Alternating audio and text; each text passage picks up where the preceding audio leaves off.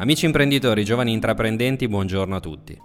Questa settimana mi piacerebbe condividere con voi le riflessioni nate nell'ambito della nuova speaking platform dedicata a imprese digitali, azioni e reazioni ai tempi della crisi, che One Day Group ha lanciato proprio pochi giorni fa. Per chi non lo sapesse, il gruppo One Day è un'impresa di nuova generazione dedicata alle nuove generazioni, che ha fatto un importante salto dimensionale negli ultimi anni e che è da tempo vicina al nostro gruppo giovani imprenditori, grazie anche all'intuizione di uno dei suoi fondatori, Paolo De Nadai.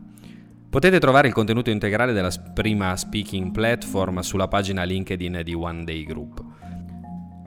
Da parte mia, ascoltando la chiacchierata tra i quattro protagonisti, ho colto in particolare alcune riflessioni che mi sembrano significative per un gruppo giovani imprenditori di una realtà come Confcommercio.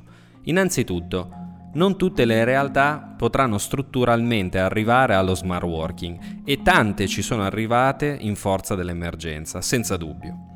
Quello che risulta in qualche modo straordinario è che tantissime aziende hanno messo in piedi in 448 un processo di riconversione del proprio lavoro allo smart working che sembrava, e si diceva anche che fosse, impossibile. Ma il processo di sdoganamento dell'impossibile va a ben vedere oltre lo smart working. Mentre infatti questa quarantena prosegue senza certezza di quello che accadrà e di quando accadrà, ogni giorno nascono nuovi modi imprenditoriali per affrontare la nuova situazione. La gran parte delle aziende sono oggi in grande difficoltà, ma non poche stanno manifestando anche una capacità parallela di ingegno, inventiva, adattamento che non può essere ignorata. E questo accade non solo nelle imprese digitali di cui e a cui parla One Day, ma anche in tantissime imprese tradizionali del mondo che Confcommercio rappresenta. Certo, in piccolo o in grande, nel tradizionale o nell'ultra digitale vanno individuate alcune costanti perché funzioni lo smart working, ma anche lo smart entrepreneurship.